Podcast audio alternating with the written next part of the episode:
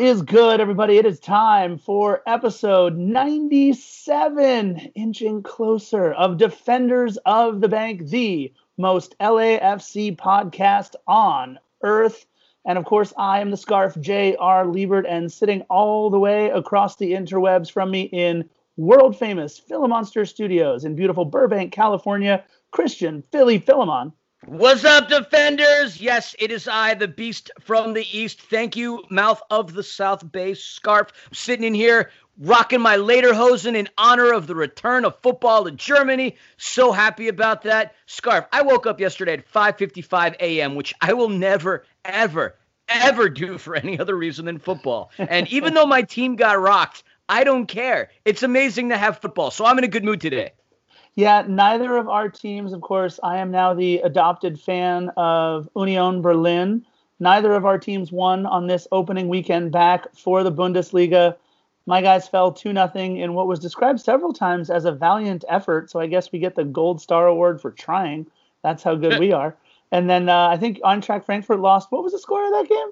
Yeah, it was it was ugly. It was three to one, but needless to say, they aren't in any form to challenge for anything, and the only thing they're really battling for is to not be relegated. It was ugly. I mean, seconds into the game, they went down one nothing. The first seven minutes they were down two nothing, and the match ended three to one. And of course, I have Panda, who's rocking a Dortmund jersey, clowning me the entire way, going, "You sure root for such bad teams across the board outside of LAFC." And of course, I, I, I get I take it. I'll take all the blunt traumas and, and all that other stuff because that's just the kind of supporter I am. But yes, three to one was the final score of that game. And by the way, I was watching this thing, and you might find this interesting. I was hanging out watching YouTube videos, and I came across a thing: the most hipster clubs in the world. And of course, you're going to have your St. Pauli and you're going to have your Portland Timbers. Portland, once again, being described as the hipster capital of the world. But lo and behold, the number one most hipster team in all of global football scarf, Uh-oh. Uh-oh. Union Berlin. Why? Why is that the case? Because they just got promoted to Bundesliga this year?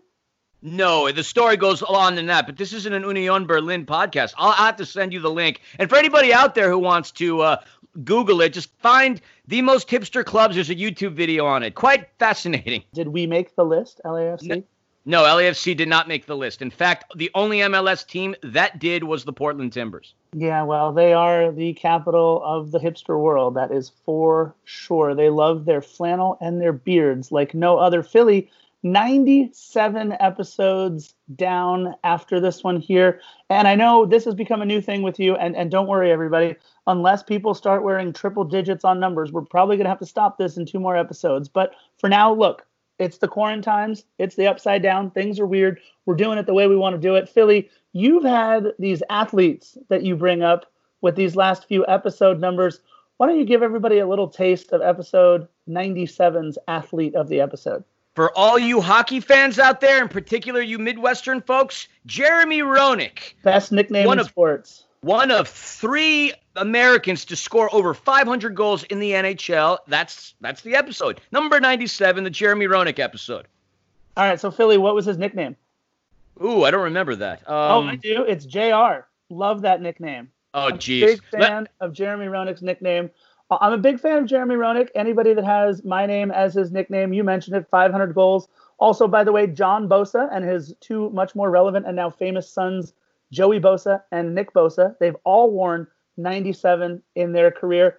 We did have one Major League Baseball player, just one, wear number 97, and he was actually one of the boys in blue. That's right, Joe Beimel. I know all you Joe Oh, Beimel fans out there remember him as a Dodger 2006 to 2008. He actually wasn't terrible. He pitched in 216 games for the Dodgers, went 11 and 4, and retired both the batters he faced in the playoffs for the Dodgers. No NBA players, Philly. If you and I ever make the NBA, one of us has to wear number 97. But I have a little story about number 97, Philly, because as soon as we got to 97, visions of my 11 year old team fandom went dancing through my head.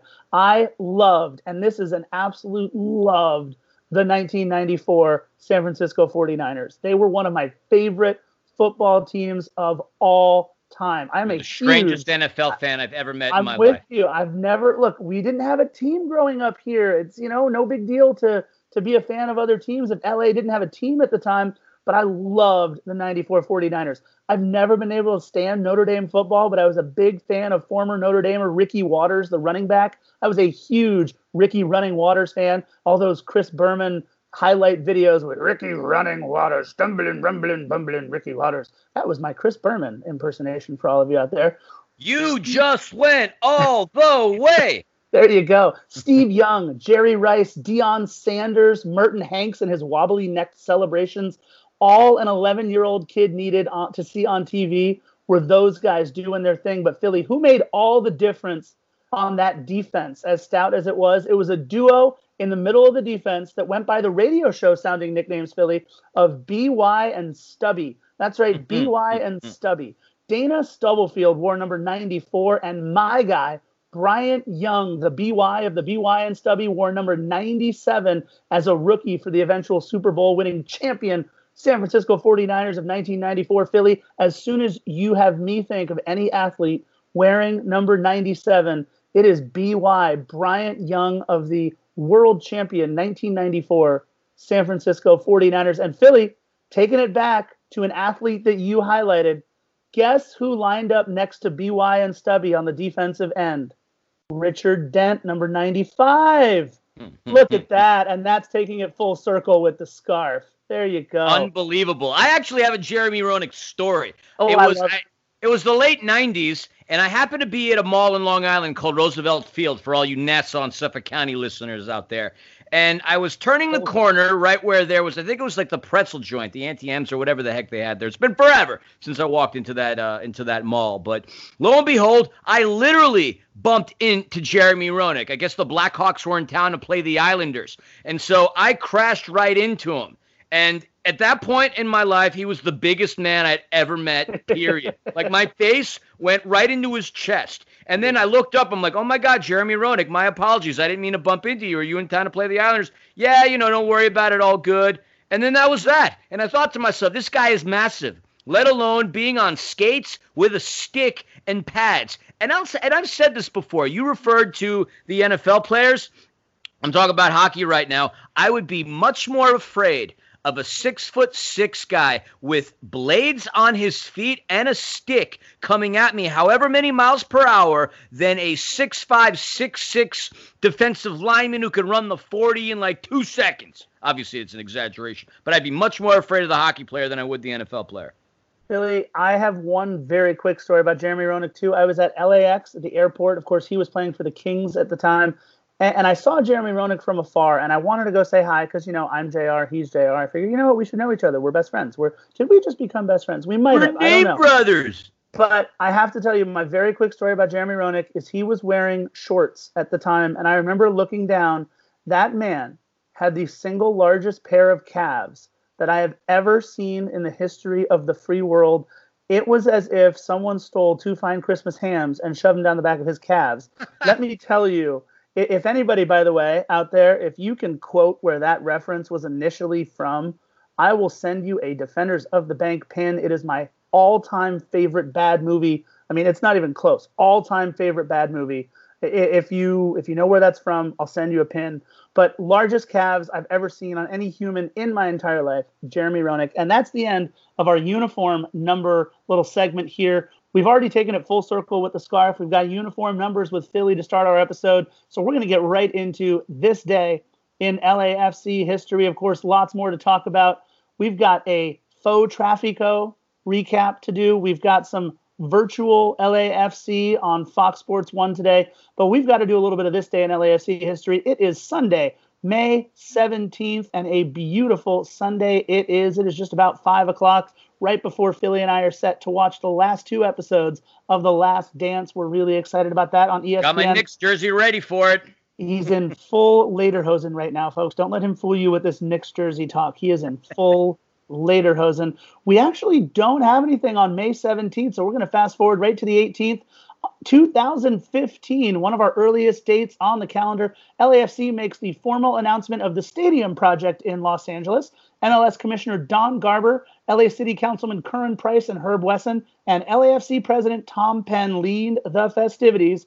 Owners Ruben Gnanalingam, Magic Johnson, Mia Hamm, Nomar Garciaparra, Henry Nguyen and Peter Guber all joined them on stage. And what an announcement it was. Of course, the site of that stadium, the old LA Sports Arena, becoming the cathedral of the black and gold Bank of California Stadium just a few years later.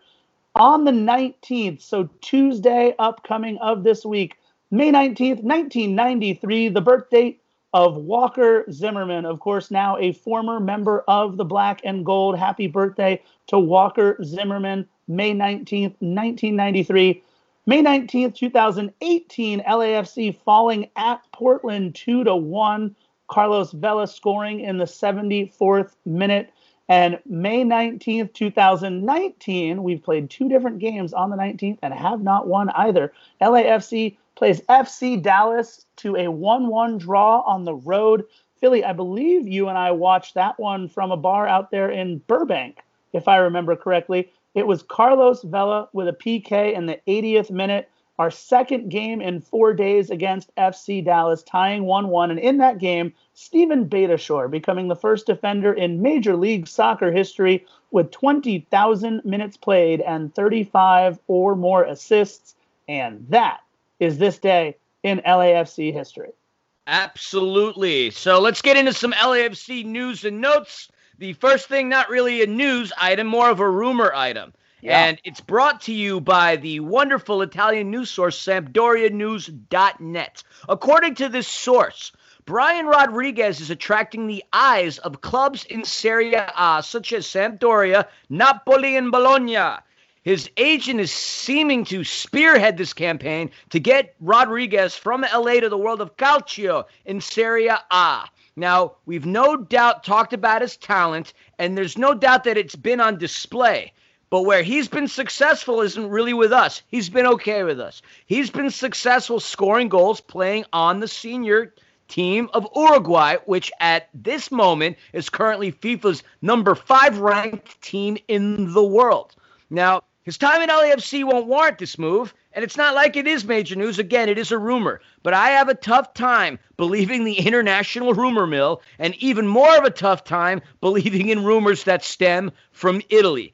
The Calciopoli, I'm sorry, no offense, Vince. The Calciopoli left too sour a taste in my mouth to ever believe anything legit comes out of Serie A. Ah, That opinion is mine and mine alone. So that is the bit of news on that front. Of course, even if they find something, the clubs have to agree, and LAFC is not going to want anything, you know, shy of like the 12 million that they could get for him. And quite honestly, like with no money being made right now, if I were LAFC and somebody offered 12 million for Brian Rodriguez, I would probably take that. That's yeah. just me. Not bad to like put in some money into the club in a time period when there really is no money coming into the club. Were you going to say something? I, I, heard your voice. Yeah, yeah, no, Philly. Uh, first of all, I will not have you besmirching our people like that. The good Italian friends over there in Serie A. Those are our people, Philly, and don't you forget about it, sir. Blah. I don't. Said, I don't care what that 23andMe thing says. I do not identify as Italian. I love his uh, agent with the quote there. I am doing everything to bring him to Europe, in particular to Italy, because he is a champion. And I'm kind of wondering where he gets to be a champion, but that's okay. His agent Pablo Betancourt. Look, that's what your agent should be doing, right? Your sure. agent should be putting your name out there. Great. Sampdoria, Napoli, Bologna. There's no way it's going to be to Bologna, by the way, because the Montreal Impact owner he also owns Bologna, Joey Saputo, and there's no way that LAFC, yeah, right. There's no way that LAFC is going to sell him to a, a, team that could eventually loan him back to Major League Soccer, where they could see him yet again. Uh, look, Rayito's not going anywhere anytime soon. Serie A don't have any money on any of those teams. Look at the financial stability. Look at, you know, unfortunately, all of Italy's economy has collapsed right now. Leading the way has been Serie A. Those were teams on shaky standing to begin with, for the most part. And I would be shocked, shocked, I tell you, if a team is willing to spend 12 million or more dollars to bring a player like Rayito over, maybe for a sure thing, but Rayito is far from that, as we can see from LAFC. Correct.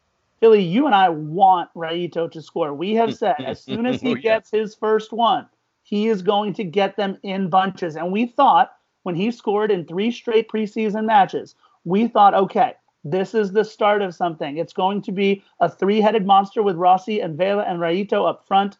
We're still waiting for one of those three heads to pop up because right now we've got two, and we've got two of the best in Major League Soccer, if not the world. But Rayito, still a long, long way to go. Philly, what's next on the LAFC news and notes wire? On May the 14th, LAFC teamed up with the Salvation Army in order to provide meals to 2,000 families all across the Los Angeles area. This was done at Bank of California Stadium. And once again, this is reiterating the point that LAFC very much is a club focused on giving back to the community of Los Angeles. It was really cool seeing the videos uh, of that going on at Bank of California Stadium. Again, I love the fact that our club is just so considerate about those uh, around the neighborhood. And how could you not get behind a club that uh, does everything that they can in order? Obviously, it makes their presence felt and it gets the brand name known out there. But I mean, it's a club that definitely cares about the community unlike our uh, counterparts down the 110. He not going to mention any names there. But yes, that occurred on May the 14th. And the only other bit of MLS news was announced on Friday, not necessarily just LAFC, but Major League Soccer in general. Friday, there was an announcement made of the partnership between MLS and youth soccer. And this partnership will be in place at least until 2026, which coincides with the return of the World Cup to the United States. Now, this will be a very interesting thing to keep our eyes on. Perhaps we have the next Messi rolling around the uh, the cornfields of Nebraska or maybe Kansas or maybe maybe he's kicking a ball against the the InBev Anheuser Busch plant. You never know, but maybe through this system and this partnership, we can find some of these really talented players and, and hopefully not lose them over to Europe. At least not yet. Not yeah. Soon. It's a brilliant partnership. More than 3 million boys and girls soccer players all becoming one with Major League Soccer. 95 of the top academy clubs in North America looking to create an elite youth development platform. Major League Soccer finally doing some things right in terms of making this a pipeline. And I think, Philly, watch this. I'm going to make a prediction here. So you're going to have to tune into episode 504 in 2026 when we, we go over this yet again. We need a button that like it brings out like some kind of sound. Like there has to be a Scarfstradamus like, like segments button. Like we need one of those little. We need a bunch of like pre-recorded sounds, and I, am going to work on that. After episode 100, we'll have pre-recorded sounds for rants with Philly, Scarfstradamus, and all these other things that all you millions and millions of listeners have grown to love. But anyway, I didn't mean to. I, just, I, I feel like I feel like that should be like the Undertaker gong. Just that right before Scarfstradamus speaks, it's just a gong and see what happens there. But I'm I'm saying if you turn into episode 504 or 506, whatever large number I just said, at the end of 2026, after we are celebrating Team USA, at least making the knockout round of the World Cup I am predicting that Major League Soccer, USL, or some form of it, and this elite youth platform are all going to combine by then and hopefully make some sort of seamless transition from the time that you're a little six year old and an elite player all the way up through you're 16 and the next Gianluca Busio or you're the next Alphonso Davies. And oh my God, can we just talk about how good Alphonso Davies looked right now? That was unbelievable. He is I mean, look, Robert Lewandowski is unbelievable, and, and I love Robert Lewandowski. He is one of the world class strikers, but you kind of have to stop and watch Alphonso Davies anytime you see Bayern Munich play. That guy is absolutely incredible. Got to watch him beat up on Union Berlin today. But it's going to be really interesting to see what this platform means for Major League Soccer moving forward. I think we're going to have more of the Gianluca Busio 16 year old types, more of the, I don't want to bring up Freddie Adu because it didn't really go that well with Freddie Adu, but still, either way, I think you could see more Freddie Adu's. I think you could see more Diego Fagundez's out there, who's the kid is like 23, 24 and has like nine years of Major League Soccer experience. It's unbelievable. The guy is is a homegrown talent. And I think we're going to see more of that. You're absolutely right. Maybe it is cornfields in Nebraska. Maybe it's the mean streets of Irvine. We're going to talk about a player from the mean streets of Irvine later on today. Shout out to our friend Al Rate, of course, the director of Match Day Presentation and Trivia Tuesday. We love that so much. And the so, proud owner of a very beautiful cat. A proud owner, uh, yeah, very beautiful cat. I would agree completely. One last thing that I want to bring up to Philly in terms of LAFC news and notes. We are likely going to have one more episode before Thursday, May 28th, but it's never too early to remind our listeners Thursday, May 28th at Bank of California Stadium, the second of two blood drives hosted by the Black and Gold Community Relief Fund and the Los Angeles Football Club Foundation. So make sure you support the LAFC Foundation, the Black and Gold Community Relief Fund at the Blood Drive. Bank of California Stadium Thursday, May 28th. Get to LAFC.com and book an appointment to give blood. That, of course, extremely important for your friendly neighborhood scarf and for everybody else that uses blood products. So make sure that you head on over to the blood drive on Thursday, May 28th at Bank of California Stadium. Philly, May 16th, yesterday, we were supposed to be at the Cathedral of the Black and Gold in full throated support of our second straight win and first regular season vanquishing of our friends from Carson, 13 miles away down the 110. I liked your name for it. You called it the 110 collision. I like yeah. that. That was a cool one. Thank but you. we unfortunately were not at the bank on the 16th, but we were Philly inside the very twisted mind of Dave Denholm. Mm. Yes, and what you're referring to is the Tropico. Now I got bummed. It was Friday. I put up a post, and if you follow Defenders, you probably caught wind of it. Just knowing that we weren't going to be able to watch the match, just knowing that we wouldn't all be able to get together, just knowing that there was no tailgate at Christmas Tree Lane. I don't know. I, I had a moment on Friday where it just emotionally smacked me in the face.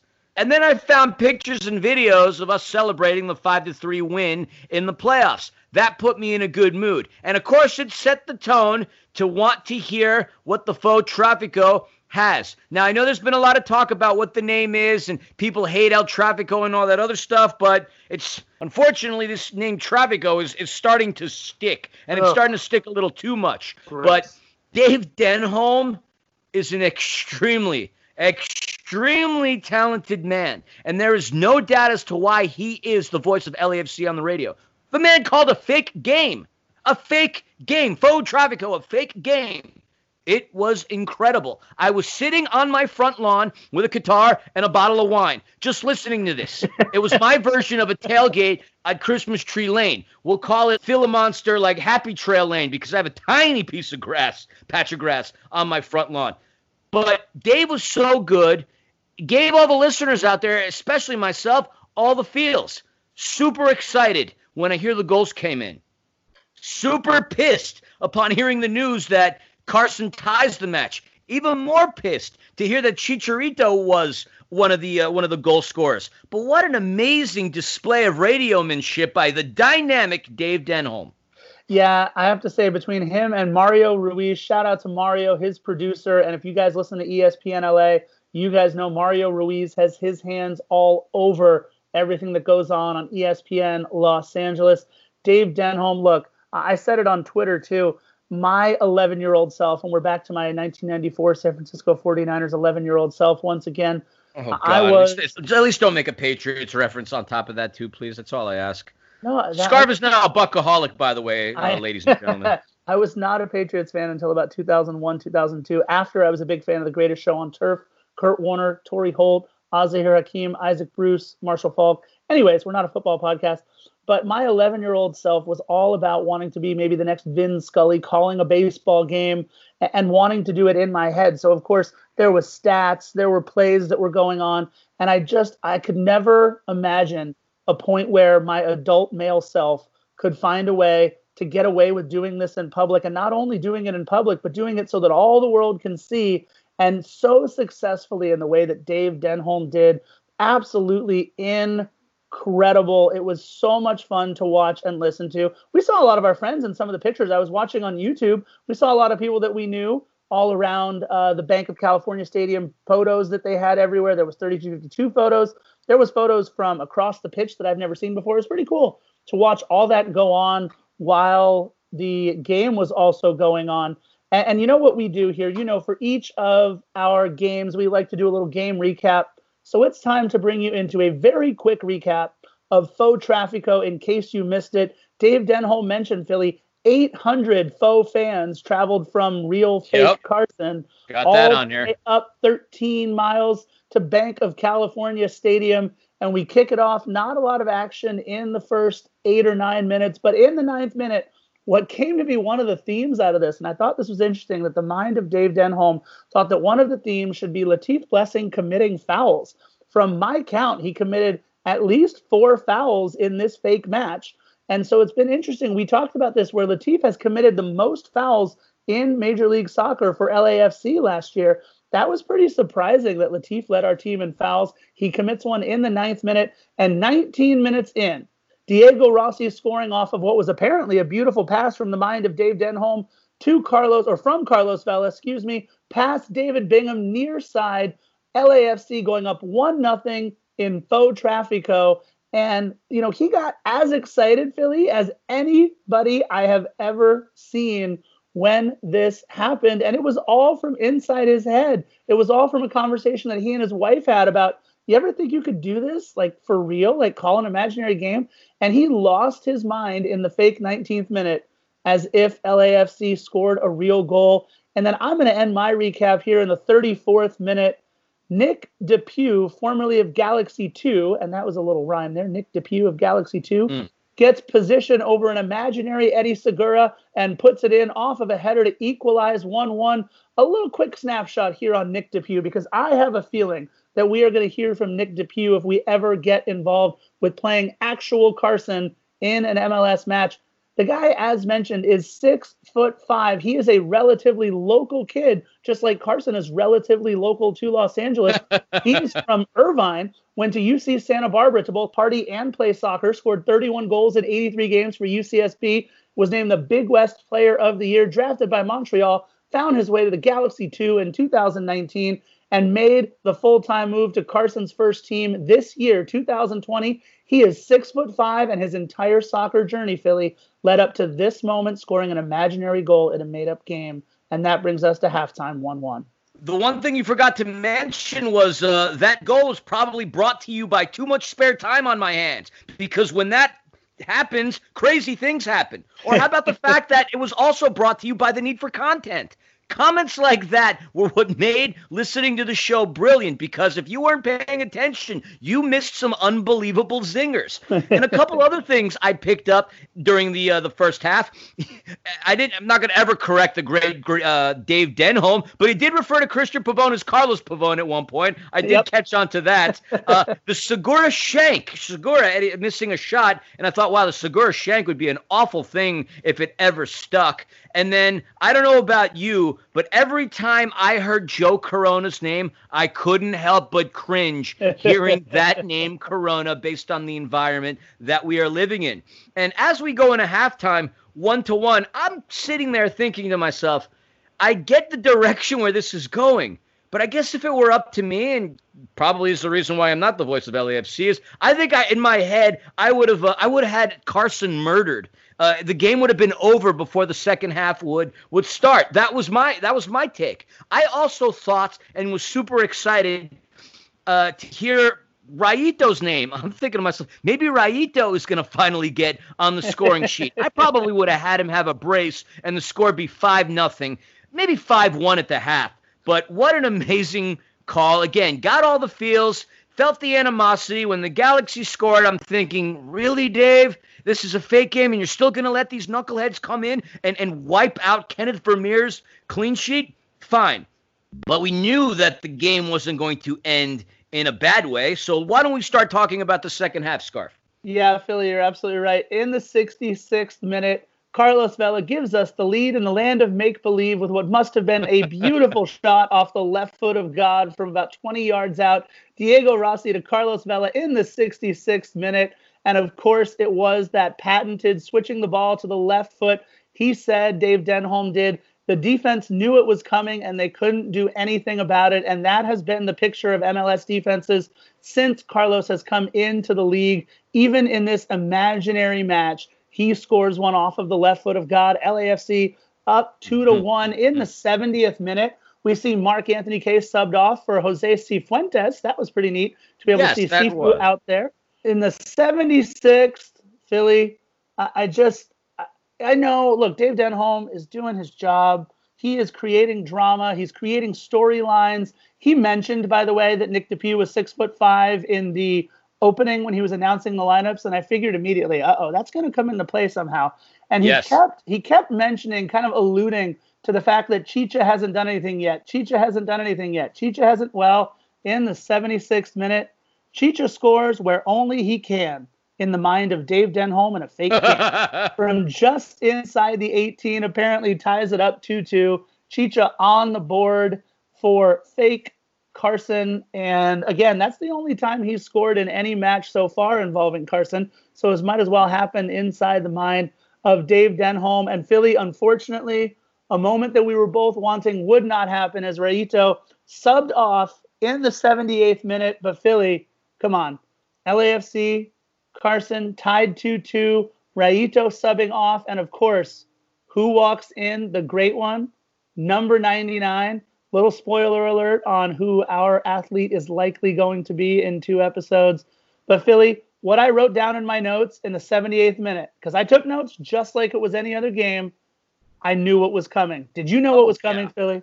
Honestly, I just the way like you referenced DePuy and thinking, all right, they're they're going into like analytics about him, mentioning his height and all that other stuff. That yep. name's going to come into play. The minute I heard Dio get subbed in, I'm thinking to myself, yes, Dio is going to be the person who's going to score. And in my warped little Philly mind that had slammed a couple of beer bongs down because I was tailgating. Why? Because that's what we do on game days. We tailgate at 5:55 in the morning, by the way. But um, yeah, D- I'm thinking Dio's going to score an injury time, and not really a spoiler because that's what happened. Injury right. time. Dio scores the number 99. I tell you, if you wear the number 99, you better be proficient at putting whatever object it is in the back of the net, whether it be a hockey puck or whether it be a, a football. And Adama did just that. Our great one scores. LAFC wins. The virtual Bank of California Stadium is going nuts. And I love the passion behind Dave Denholm's voice as he was announcing that game winning goal. I'm telling you, if you want to do anything like a radio or a pot, you got to have passion, man. There's got to be something behind that voice. That's what gets you excited. We're in the land of make believe, yet I'm feeling the intensity and the super excitement of this match. Why? Because the person telling the story is going nuts. And that's what rejuvenates me. It's why I love people like Dick Vitale who come up with crazy words and terms like Diaper Dandy and the Windex Man. Passionate people or what make listening to sports, whether it be on the radio or on TV or a podcast, exciting. And that is my take. No, you're absolutely right, Philly. And and look, Dave Denholm is so respected in the football community and the radio community. And he's also one of the nicest guys. You and I have ran into him several times as we're leaving Bank of California Stadium. We've talked to him a couple of times that we've been in the press box there covering the game for Defenders of the Bank. And it's just, it's so cool to see someone so passionate and someone so down to earth be so good oh, yeah. at their craft. What an incredible job. Again, Dave Denholm, Mario Ruiz, an incredible job by the both of them. Congratulations on a job very, very well done. And congratulations to LAFC on the win and Faux Trafico. Sure, yeah, why not?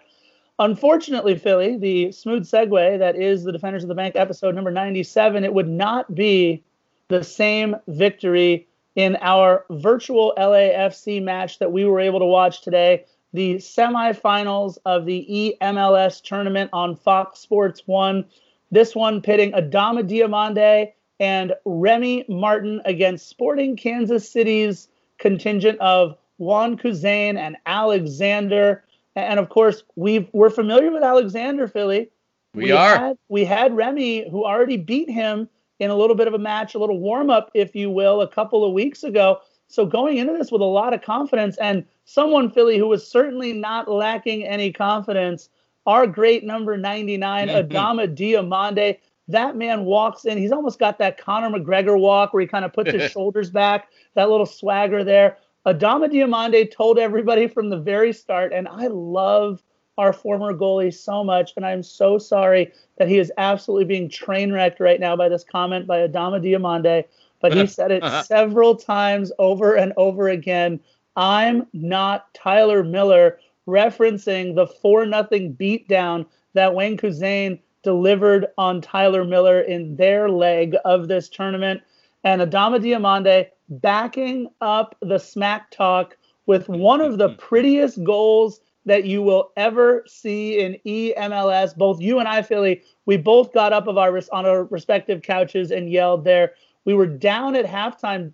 Again, I thought that Juan Kuzain was absolutely right when Kuz said he dominated play for the most part. He absolutely dominated play for the most part, including the entire first half. The only real offensive plays were big saves by Kenneth Vermeer and an Alan Pulido beautiful chip to yeah. bring Sporting Kansas City up one nothing as we go into halftime.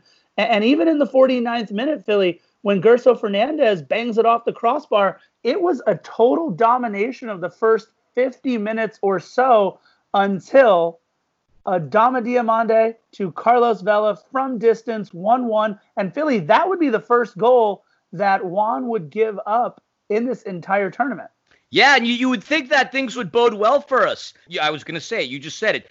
SKC and Juan had not conceded a goal prior to that. 56 minute, Dio evens things up with Carlos Vela, and he simply said it that left foot is deadly. He beats Melia on the left side, and I love how he repeated, I'm not Tyler Miller. I'm not Tyler Miller. Another thing that was said prior to the match, which which I loved, is he made the uh, the trash talk comment of the fact that I've been playing FIFA since before you were born. So, so that's that's another stab at Juan. And I, I don't know about you guys. I love the trash talking. I love all that stuff. It's why I love people like Conor McGregor, guys who who talk the ish and and back it up. It is fun. And you're thinking, okay, this is going to be the start of something fantastic. And then in the 80th minute, which was at that point one of the prettiest eagles I've ever seen, Dio with Dio scores to put LAFC up two to one. He flicks it up and over and in the back of the net. Boom. And that's the scoring line. Great game. Dio was down, but not out. And when Dio got down, Dio made Kuzain drown, brother. I love it. I love it. He played it off of his chest, flipped it up over the defender, and blasted it home on the right side again past Tim Melia. And incredible job there by Dio. You know, he scored in every single match that he played in with himself in this tournament. That was kind of neat to see Dio back it up there and giving himself the playing time. Great job there by Adama Diomande. So we have Remy Martin, the number five ranked EMLS player on the circuit, going up against number nine, Alexander. Now, look, not a lot separating these two, five points in the standings one goal overall in terms of goals they've scored, six goals overall in terms of they, what they've conceded. So Remy coming into this with a plus 22 differential, Alexander with a plus 15. So the edge had to go to Remy. The last time they played each other, Remy played very, very well. And unfortunately, it took just nine minutes to unravel all the good work that Adama Diomande did. In the ninth minute, Daniel Salloi pulling it even 2 2 on aggregate, 1 0 for Alexander and Alan Pulido again with yeah. another before halftime. So we're down 3 2 on aggregate going into the second half. And really, the first half plagued by giveaways by Remy Martin inside his offensive 18, just not looking very good when he had a chance to score. And we're down 2 nothing. And you said it, Philly, when we were talking about this before we recorded today. Remy just looked real nervous and out of sorts. Yes, in fact, it was even brought by the uh, the announce team of Stu Holden and everybody else, saying that the last time they saw Remy play, he was laughing. He was all about jokes. He was smiling the whole time. This time around, he seemed nervous. He was fidgety. He was moving his his headphones on and off his neck. I feel like at that point, the match. I mean, he, he lost just based on that. He didn't have the confidence that he normally did. And you're thinking, for the most part, the the anxiety should really stem from like who your MLS player is. Because as we've seen throughout this tournament it doesn't matter how good you are as a player if your MLS player is weak that's that. We saw that with Minnesota United and Tyler Miller. He put his teammate in a serious hole with his e performance and of course that completely tarnished the second leg uh, of the match. And and and with Dio going up with us being up I, I think between him being nervous, that early, early goal, which was allowed seconds into the game, it, it rattled Remy on the national stage. And unfortunately, he couldn't find his uh, he couldn't find his progress on the sticks. He had a couple of really good opportunities. 68th minute, Carlos Vela had a shot on goal, which was saved by Tim Melia. In the 86th, another golden opportunity, but missed to the right. And then seconds after that, another opportunity, and nothing came into fruition. Had Remy tied the match uh, from what they did on the very first week of this EMLS uh, tournament playoff, it would have gone down to Juan and Dio. That would have been the deciding match right there, which would have bode well for us, considering Dio is just an outstanding gamer. But that wasn't to be the case. Just want to simply say, you know, congrats to Remy, congrats to Dio for staying undefeated. You know, you guys gave us something fun to root for, and unfortunately, at the time of this recording, just see the announcement that Atlanta United just beat NYCFC in yep. order to. I'm sorry, Atlanta United just beat Sporting Kansas City yep. to take the first ever EMLS tournament. And not like those guys really need any more trophies, Scarf, but that's how that tournament ends. And there's no. There's no point in even talking about how those games went because number one, I don't care. Number right? two, you don't care. Number nope. three, it's not LAFC. Piss off yeah, no, you know, the only thing that I was worried about going in, the best player still left in the tournament would be either number two or number three in EMLS yep. if we had to play them in the finals. And it was number two, Paulo Neto, winning the whole thing 5 1 over Alexander. I mean, really whooped him Killer. in that championship match. So they win 7 3 on aggregate. But like you said, we're not in it, so who cares? Yep. Uh, it it was it was rough to watch Remy go down that way. You could tell he was really disappointed in himself and in the way that he played. But a good showing for LAFC, and look, it gave us for an hour something to watch, something to distract ourselves with. And again, big props to everybody at LAFC Gaming. Of course, Alex Sale leading the way with all of that. We really appreciate the job that Alex does, and of course, yeah. and we we just love watching Dio. I mean, that dude is just such. He's like swagger eh, personified. That guy is unbelievable. Love Dio. And this was a fun little distraction from everything. So, you know, it looks like with training going on and everything else, they're talking about this whole Orlando thing again, Philly. We'll see what happens. We'll see if we are watching a little mini tournament in Orlando. But I don't know what's going to happen when we're going to get to actual playing because we're not even into actual passing the ball with our actual teammates we're watching it from uh, either the mind of Dave Denholm or from a PlayStation 4. So it's still going to be a while. Players are going to take quite a while to get back into game shape.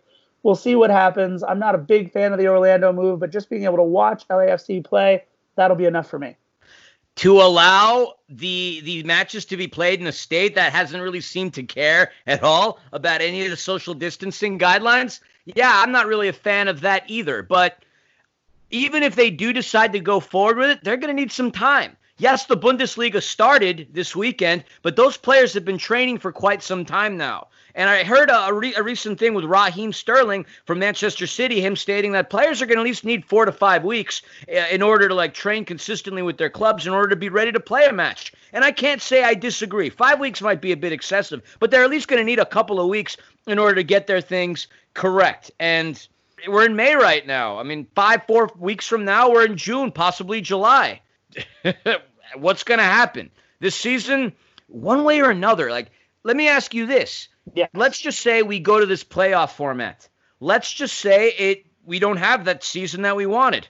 Whoever the MLS Cup winner is at that point, it's going to be asterisk like crazy. Do you really feel at this point, with half the season being gone, all about probably even more before they even get back onto the pitch. Do you feel that it's really even going to matter at this point who wins the MLS Cup? Look, I think it'll matter because to me, Philly, the one thing that I think we need to remember is the fact that every champion from every league, from every sport, is going to have that asterisk. So, in my mind, in my opinion, it actually removes all of the asterisks because what we are thinking about here is a situation the likes of which we've never seen before. Never seen it. So, so really, I, I got to be honest when I tell you, I'm not worried about the asterisk. I think it'll still be something to celebrate. It's not like it'll be the Houston Astros winning the World Series after cheating for an entire year. That's something that'll be a little different. Sure, but LeBron James is actually doing the documentary on that, by the way. I, I've heard that's going to be really interesting. I'm really excited that he's putting his vast resources behind that. That's going to be a lot of fun. And man, if they eventually do this like geographic thing instead of doing the National League and American League and keeping the schedules the way it was going to, the Dodgers will have to play Houston at that point this season anyway. Can't wait to watch one of our bullpen guys wearing possibly number 97, who's not going to stick in the bigs for all that long, but he's up there because guys need a little bit extra time to get ready. Absolutely drill Jose Altuve about four and a half feet off the ground, right between his mm-hmm. shoulders. Can't wait for that to happen.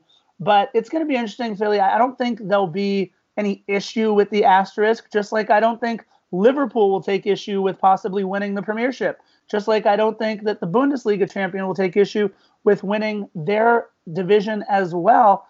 Yeah, but that's be... a different take though, because they're still going to end up playing their entire season one way or another. The Bundesliga is already going into play. They had nine matches going into this uh, weekend left. Now there's going to be eight. The final we- game of this weekend is going to be played tomorrow when Werder Bremen and Josh Sargent square up against Bayer Leverkusen, which people like to joke is the Tottenham of the Bundesliga.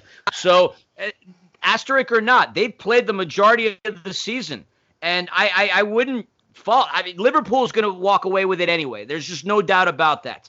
The Bundesliga is interesting. Serie A, if it ever comes in, will be really interesting. But they've already had their season start.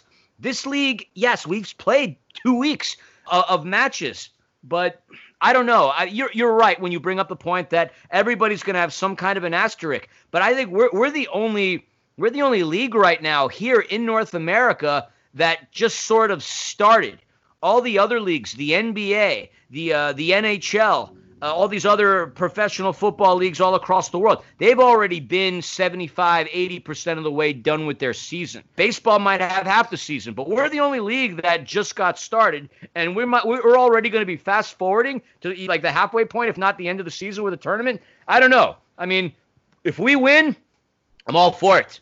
But if like Atlanta United wins, I'm gonna be like, yeah, well, you know, asterisk. because hey, that's just the natural. This, though. But think about this: in that tournament format, if you're FC Cincinnati or you're Orlando or some of these doormat teams yeah, recently, you got a shot. You, you got to think. So, so, you're saying there's a chance, right? I mean, hey, a style chance, right? I'm sorry, a Dumb and Dumber style, Dumb and Dumber style, yes. right? So, so why not? You know, let's play the tournament. Let's see what happens. Look, oh yeah. Will there be a huge celebration for the winner? Sure. But uh, it's not going to be winning the championship the way that you should win a championship. Agreed. And it's not, it's definitely not. And I'll say this I'm all for us winning hardware, but it's not how I want to win our first MLS Cup. That's for sure. You're but right. One way, thing we could say for a fact, though, is despite all that, our supporter shield is going to like hang out in our possession a lot longer than we would have originally anticipated because that supporter shield isn't going to go anywhere this year, nor should it. Yeah, it's going to be interesting, right? There's no way that they could actually award that to another team. So I guess we get to hang out with it a little bit more often. However, will we be able to get anywhere near it to take pictures? That's the only other problem. Will we be able to actually enjoy it? Or will it be, you know, somewhere in the LAFC offices or with the 3252 or wherever it might be? We have to do, and look, I'm, I'm going to ask the 3252 because we know a lot of you listen to our show and we really do appreciate it can we have like a virtual meeting, hangout, house party, whatever it is, and all that it needs to be on the other side of that screen? Can we just have the the supporter shield on a table or a, or a stand, you know, something there? Just have that up for like an hour, so whoever wants to can have their face up and take a screenshot. With the supporter shield. Can we do that, please? I know it's it's got to be sitting. Maybe it's in Tom Penn's office right now. Maybe it's in Pat's office. Pat, if you're listening, can you break out the supporter shield and just throw that thing up on Instagram Live or on Facebook Live or or somewhere, maybe on uh, something that we could watch and just hang out and take a picture with the supporter shield? I like that. What do you think? I think it's a fabulous idea. I mean, you could set a nice cold glass of iced tea right next to the supporter shield so it looks like it's enjoying life along with the rest of us. No, I think it's a fabulous idea. Absolutely fabulous idea. I like that idea. I hope it gains traction. I hope it catches fire. Maybe we should put an Instagram post and try to make that viral. Zoom session with the supporter shield. I think it's a great idea, Scarf. All right, Philly, you have been our creative director of social media recently, so I now pass the baton to you. Oh, lovely. More responsibilities. Well, everybody, look, we've had a lot of fun with this episode talking about virtual soccer, talking about make believe soccer, talking about real soccer that's being played in another continent. Talking about uh, hockey. we, yeah, we talked about hockey. We talked about the Dodgers a little bit on this one. We talked about one of my favorite teams of all the time, the 1994 San Francisco 49ers Super Bowl champion, Ricky Watters. Thank you so much. We know Ricky Watters, by the way, thank you for listening. We know you're a big fan, so we really appreciate you listening to the podcast. And, everybody, again, we really appreciate all of you out there in LAFC land listening. Remember, this is the most LAFC podcast on earth. And we here at Defenders of the Bank truly do appreciate your support and love at this time. Remember, go to the blood drive on the 28th until episode number 98. And, and, and, real quick before we end the episode, Scarf, I just wanted to give a big shout out to our friend Hannah, who just had surgery this weekend. Yeah. All the best to you. Glad to hear you're okay. Wishing you a speedy recovery. All the best to you and Aaron. Yes, absolutely, Hannah. Quick, speedy recovery. Get the heck out of that hospital and get home for sure. And you guys know how we like to end all of our episodes, all 97 of them so far. Bye bye. Bye bye. Auf Wiedersehen. right. Oh, perfect. This is good. And with enough time to be able to catch the last two hours of The Last Dance. That was a good episode. That was fun. That was. Let me stop this recording. Badoop.